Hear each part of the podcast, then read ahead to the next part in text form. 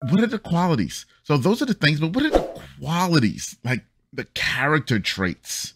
And my research and my time has shown me that there are really four qualities, four qualities that you and I must possess in order to truly be an effective thought leader. Four qualities.